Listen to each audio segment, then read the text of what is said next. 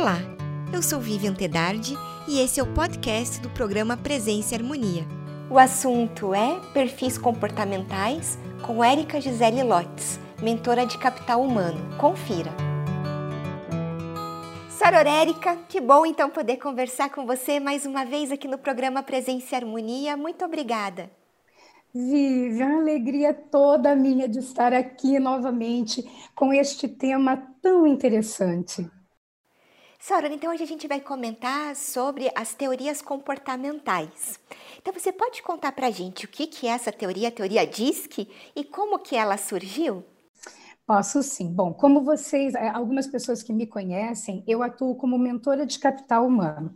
E eu tomei contato com essa teoria para no âmbito do desenvolvimento das pessoas nas organizações. Então, muitas pessoas, quando vão passar por programas seletivos, elas fazem esse mapeamento DISC, que é uma teoria e hoje ela é uma ferramenta que ela tem por objetivo identificar os talentos, as tendências, as necessidades, os fatores de afastamento das pessoas, para identificar o seguinte: o quanto compatível aquele perfil é para uma demanda de um determinado cargo, ou então as empresas que elas atuam desenvolvendo seus profissionais também aplicam esse teste, esse inventário, para saber como é que elas podem se desenvolver, quais as áreas de ponto forte, quais as áreas de fragilidade.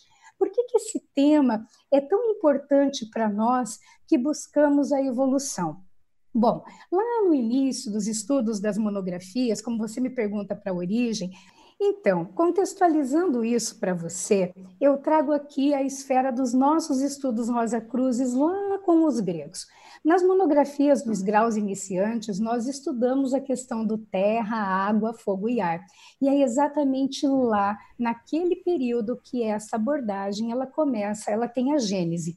Então, especificamente com Empédocles, que é um filósofo de 444 a.C., ele cria esta abordagem que para ele tudo, tudo que existe no planeta é formado de quatro elementos: terra, água, fogo e ar.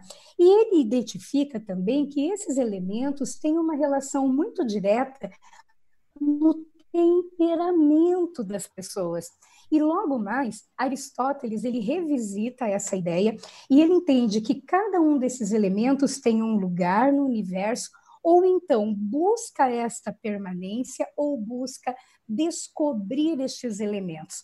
Um pouco mais adiante, 370 antes de Cristo, nós temos Hipócrates, que é o pai da medicina ocidental. Hipócrates, ele também revisita essa ideia e ele identifica uma relação com pensamento. Ele acredita o seguinte, que o nosso temperamento ele é fruto do equilíbrio de determinados é, fluxos que nós temos, como, por exemplo, o sangue, a bile negra, a bile amarela e o fleuma. E para ele, é, o, o temperamento de cada um é uma mistura e um equilíbrio desses elementos. Um pouquinho mais para frente, Galeno, ele vai estudando e ele vai afunilando, ele vai identificando o seguinte: para ele, na teoria dele, por exemplo, a pessoa que tem a predominância do sangue tende a ser uma pessoa mais alegre. A pessoa que tem a predominância da bile negra tende a ter, ser um comportamento mais sombrio, mais melancólico. A pessoa que tem bile amarela tende a ser mais entusiasta. A pessoa que tem o fleuma tende a ser mais calma. E Jung, no, agora em 1921, retoma esses quadrantes e ele estuda também quatro grandes perfis nome de produtor, sensitivo, intuitivo e analítico. E é aí que nós já vamos chegando na Bíblia. Em 28, nós temos o William Marson, e ele sim faz um estudo muito interessante que é publicado no livro A Emoção das Pessoas Normais, entendendo que normal, na verdade, é a máxima eficiência da função. E ele cria esses quatro, esses quatro fatores comportamentais ao que ele dá o nome de dominância, influência, estabilidade e, e, e, e estabilidade e conformidade. Então é interessante que o William Martinson, ele na verdade, ele ficou muito mais famoso e conhecido, ele adquiriu notoriedade não por este livro, embora ele fosse PhD em psicologia, mas ele foi o criador da Mulher Maravilha, do Laço Mágico, o precursor do, do polígrafo, e ele foi um estudioso, ele é o cientista que deu a base a essa teoria, que permitiu que outros cientistas depois inventassem a teoria DISC à luz das bases que este é, conceituado pesquisador é, estabeleceu. Então, essa é a origem da teoria DISC. Perfeito. E o que a teoria avalia ou não avalia? Bom, de acordo com a teoria DISC, que na verdade foi é, é, sistematizada pelos, pelos é, discípulos do Martinson, nós temos quatro fatores comportamentais. Então, cada um de nós tem os quatro fatores. Que fatores são esses? A dominância, a influência, a estabilidade e a conformidade. Mas dependendo do, do temperinho de cada um desses fatores, nós temos tendências comportamentais. Note, não é a nossa, não define a nossa personalidade, não nos rotula, mas ela dá tendências comportamentais e que o interessante é que comportamentais elas indicam muito quais são as nossas necessidades, quais são os nossos fatores de afastamento e quais são os nossos comportamentos típicos. Então, por que, que isso é interessante aqui para nós no tema do presença e harmonia? Porque muitas vezes nós caímos na falácia da imagem do espelho. E o que, que é isso? É aquilo que só é bom o que se parece comigo. E quando nós conhecemos essas diferenças, é conhecer para respeitar. Então, por exemplo, né? Que é quem é aquela pessoa que tem uma pitadinha a mais do fator dominância. É aquela pessoa empreendedora, vigorosa. Para ela é muito importante assumir responsabilidade. Ela é competitiva, ela tem foco no resultado. Então, muitas vezes, um pai que tem uma elevada dominância, ele quer saber do resultado do boletim do filho, ele não quer saber do processo de aprendizagem, ele quer o resultado. Então, ele é muito intolerante com, com reclamação, com mimimi, com tudo aquilo que ele considera fraqueza. É uma pessoa que ela não é muito procedimental. Então ela põe uma coisa na cabeça e ela vai. Ela ela ela ultrapassa todos os obstáculos. E aos olhos dos outros ela pode ser um pouco parecer um pouco dura. Então é aquela pessoa que os outros olham e diz: "Nossa, mas como que ele pode ser tão insensível?". Não é que ele é insensível, ele tem foco no resultado. Ele é uma pessoa de comunicação direta, objetiva, rápida. Ele não dá muita abertura a fatores emocionais. E para ele, o que é importante? Conquista, poder. E se você diz para ele assim, o importante é competir, ele olha para você e fala assim: ah, que fala sério. Para que, que eu vou perder meu tempo? O importante é ganhar. Se não for para ganhar, eu não quero. É, né? Para que, que eu vou perder meu tempo nisso? Então, são pessoas mais é, cobradoras, mais incisivas, às vezes elas têm um tom de voz alto. Né? Então, esse é o modelo da pessoa que ela tem mais dominância. Quando o fator dominância está em desequilíbrio, essa pessoa ela pode ser muito otária, muito tirana e muito arrogante. Então, é uma pessoa extrovertida, objetiva e direta quando o fator influência, então só para voltar aqui na, na necessidade, a necessidade de uma pessoa que ela tem uma alta dominância é a necessidade de tomar decisão, de poder. E o que que afasta essa pessoa? Morosidade, lentidão, ineficiência. Observe quantas pessoas que estão em posição de comando têm este perfil. Aí, o segundo perfil é o perfil da, da influência. A pessoa influente, é a que tem alta influência, é aquela pessoa sociável, ela gosta em grande público, ela gosta de falar, ela tem, ela é otimista, ela é alegre, ela é leve, ela curte uma boniteza, ela não gosta muito de reclamação da vida. Ela é uma pessoa muito, uh, muito, ela se sente muito bem e ela faz isso muito bem, de criar laços e de fazer com que as pessoas se sintam muito bem. Ela também não é muito organizadinha. Então, por incrível que pareça, é, às vezes as pessoas olham e dizem assim: Nossa, mas qual é a sua dificuldade de se organizar? A pessoa que tem uma alta influência, ela é muito criativa, mas é realmente um exercício muito grande ela criar procedimentos, métodos, se organizar e prestar atenção em detalhes. E ela, muitas vezes, como para ela é muito importante agradar ao outro e ela se sentir bem-vinda, ela pode prometer coisas das quais ela não vai conseguir cumprir. E uma outra coisa que está no desafio evolutivo da pessoa que é uma alta influência, é exatamente trabalhar as questões com início, meio e fim. Então, não é apenas ter muitos projetos, mas ter acabativa. Também é uma pessoa altamente extrovertida. E é também é alguém que tem muita pressa. Então, nós temos aqui esses dois perfis, que é a dominância e a influência, que são perfis dos rapidinhos, querem tudo para ontem, não tem muita paciência não, mas se o dominante ele é voltado para resultado, o influente ele é voltado para pessoas. E na outra ponta, nós temos a pessoa que tem um alto perfil de planejador, essa pessoa ela tende a ser mais introspectiva, de uma elevada estabilidade. Então o mundo pode estar tá caindo, essa pessoa ela está dizendo assim, calma. Nós vamos entrar uma saída. Aí o influente está, minha mãe do céu, mas qual saída não tem? Ele está, calma, vamos nos distanciar do problema. Então é uma pessoa que uma pessoa elevada à responsabilidade. Então, a pessoa que está me ouvindo aí, para se reconhecer como planejador, perceba quando fez um trabalho em equipe, ou na faculdade, ou no colégio, quando todos os coleguinhas já pularam do barco, essa pessoa passou a noite para poder entregar aquilo que ela falou.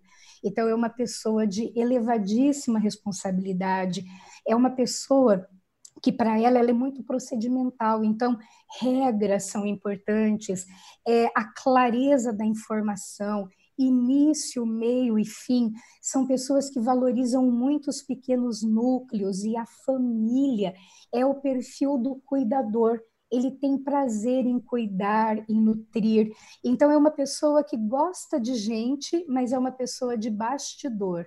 Se você, se um planejador tiver que explicar 50 vezes a mesma coisa, ele vai explicar com toda a calma e com toda a elegância. Agora, o que, que ele fica maluquinho? Se ele tem que fazer muitas coisas ao mesmo tempo, porque para ele é importante, ele não lida muito bem com pressão. Então, muitas vezes, o planejador ele tende a achar que ele não lida bem com mudanças mas não é bem assim. Ele não lida bem com mudanças não planejadas, mas ele é a pessoa mais indicada pela estabilidade que ele tem de lidar com mudanças planejadas, porque ele consegue conduzir o grupo todo com calma, com serenidade, com estabilidade. E aí nós temos o último perfil, que é o perfil do analista. O analista ele é aquela pessoa extremamente focada em detalhe, extremamente organizado. Para ele tomar uma decisão, ele vai sempre olhar para todos os aspectos da situação, ele vai estudar. E como para ele a segurança é muito importante, ele não, não gosta de correr riscos, para ele tem que ter clareza, é, ele é uma pessoa extremamente sensível, então, assim, ele avalia o outro pela qualidade dos detalhes. Então, note onde que isso é interessante. Nós somos uma combinação desses quatro perfis. Então, dependendo da intensidade que nós temos esse perfil, nós já sabemos o que é que nos motiva, de onde nós tiramos energia e o que é que nos afasta. E em termos de relacionamentos, é muito mais fácil nós nos relacionarmos com perfis que são parecidos. Então, o que, que acontece? É como se nós nos reconhecêssemos no outro. E o grande desafio evolutivo é identificar o perfil do outro e entender que o outro não está fazendo aquilo para me desagradar, mas ele é daquela maneira e o que eu posso aprender com o outro. Então, nos nossos desafios na organização, no âmbito familiar, no relacionamento social, é a aceitação do outro por aquilo que o outro efetivamente é. E como que nós podemos combinar esses aspectos para o autoconhecimento e para melhoria nas nossas relações. Sim. E Soror, quais os fatores, né? E o que, que caracterizam cada um deles? Então, exatamente, o que caracteriza o dominante, tá? É a necessidade de comando, a necessidade, não tem muita paciência, é empreendedor, ele tem pressa e para ele é importante que as coisas funcionem e que tragam o resultado. Isso é o que caracteriza fortemente o dominante. Então ele vai, ele é destemido, ele é vigoroso. Isso é o que caracteriza. E quando ele está em desequilíbrio, o que caracteriza é uma. Aí é um, é um fator de cuidar que aí ele não ouve o outro, ele quer ir sozinho, ele talvez ele não se sensibilize pela necessidade do outro, então ele acaba se tornando um pouco tirano quando ele está em desequilíbrio e esse é o caminho da evolução, né? Ouvir o outro, ter essa sensibilidade. Né? E quais os ganhos de conhecer essas diferenças individuais? Então, pensando até nesse nosso processo de autoconhecimento, tudo, né?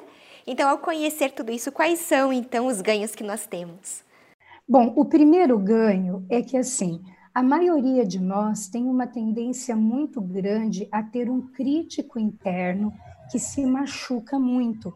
Então, por exemplo, né, uma pessoa com alta influência, como para ela é muito importante ela agradar, ela ser querida, ela ter uma grande imagem, ela pode se julgar é, com defeito, por exemplo, de não entregar as coisas até o fim, de prometer o que não pode cumprir. Então, o primeiro ganho é entender que aquilo não é um defeito, que tudo aquilo que tem um ponto tem um contraponto.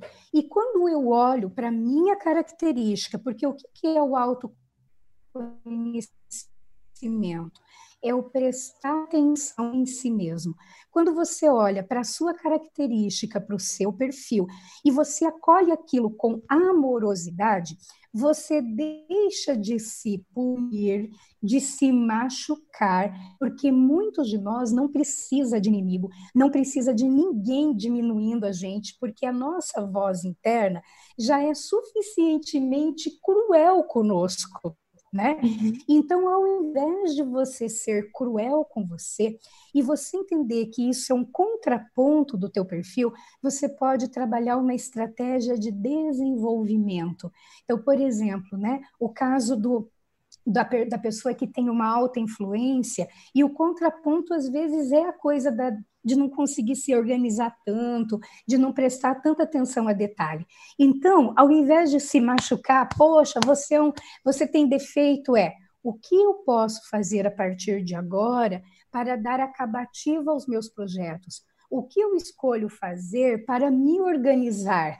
O que é possível fazer para eu cuidar dos detalhes e fazer certo desde a primeira vez? Então, você sai da autopunição para o caminho do desenvolvimento. Este é um ganho pessoal. E em relação ao outro, é assim: quando o outro é muito diferente de nós, nós tendemos a cair na comunicação ativa destrutiva, que é a crítica. Poxa, mas você não se organiza, custa, vai cair a mão, guardar, a, é, colocar a roupa suja no cesto. Você percebe? Uhum. É uma comunicação combativa.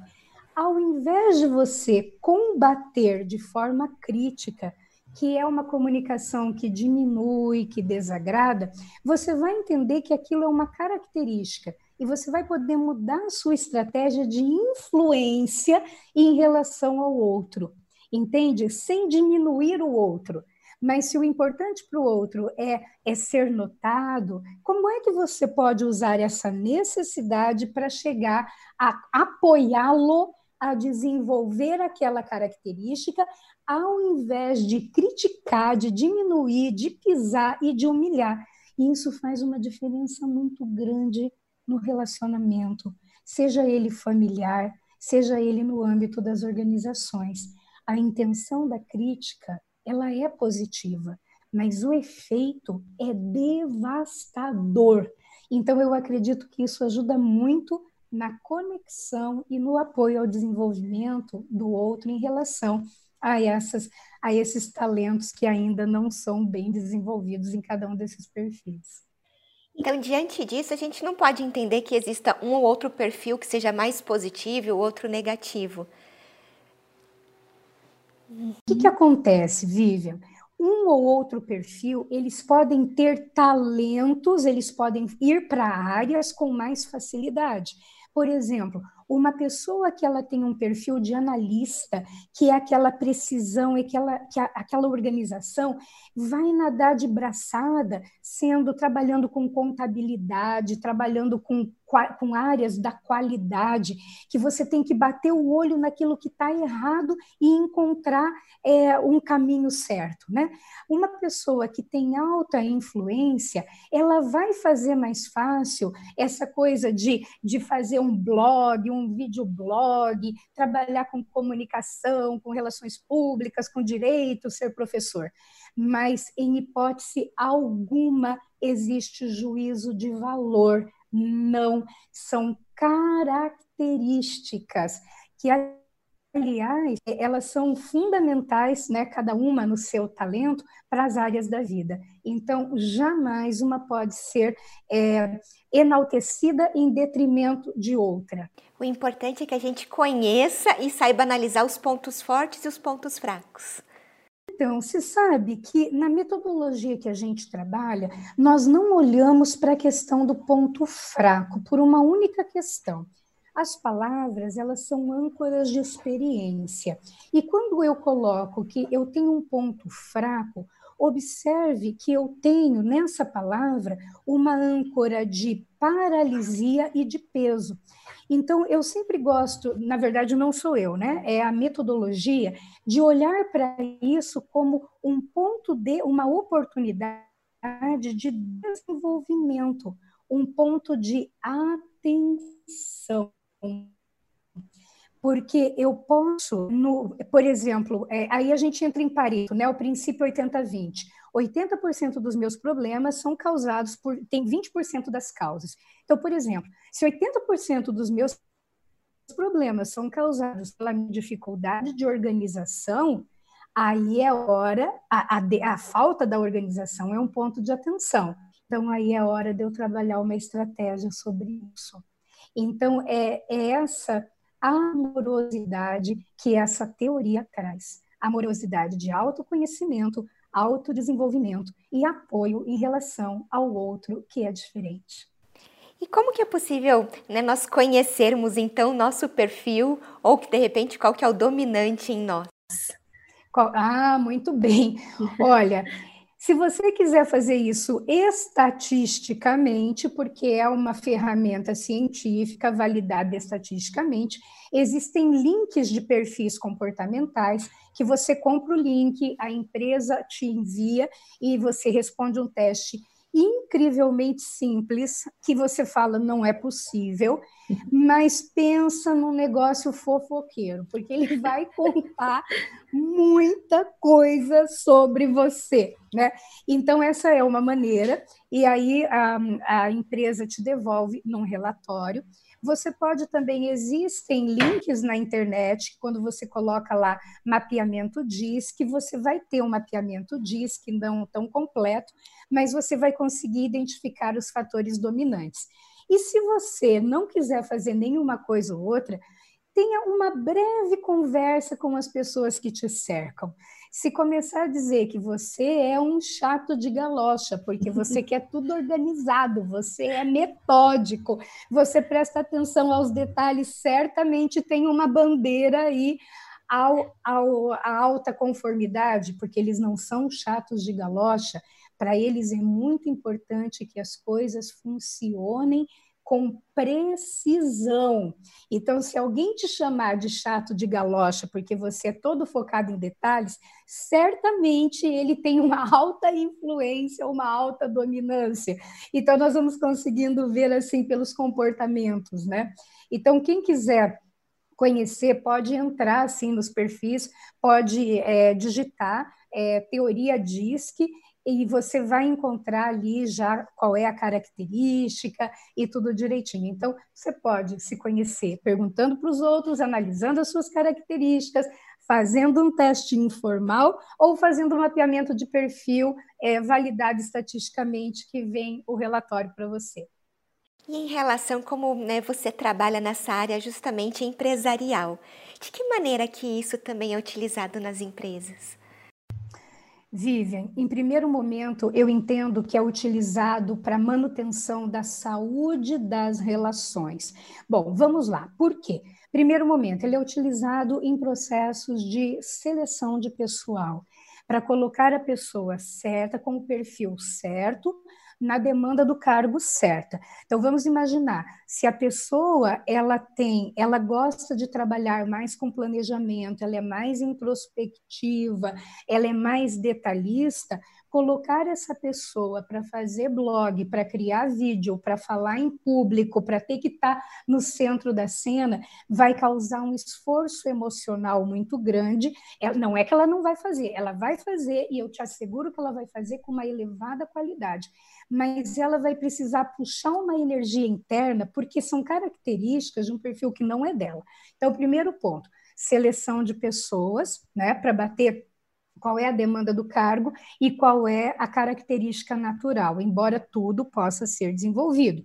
Aí entra o outro processo, o processo de desenvolvimento das pessoas nas organizações.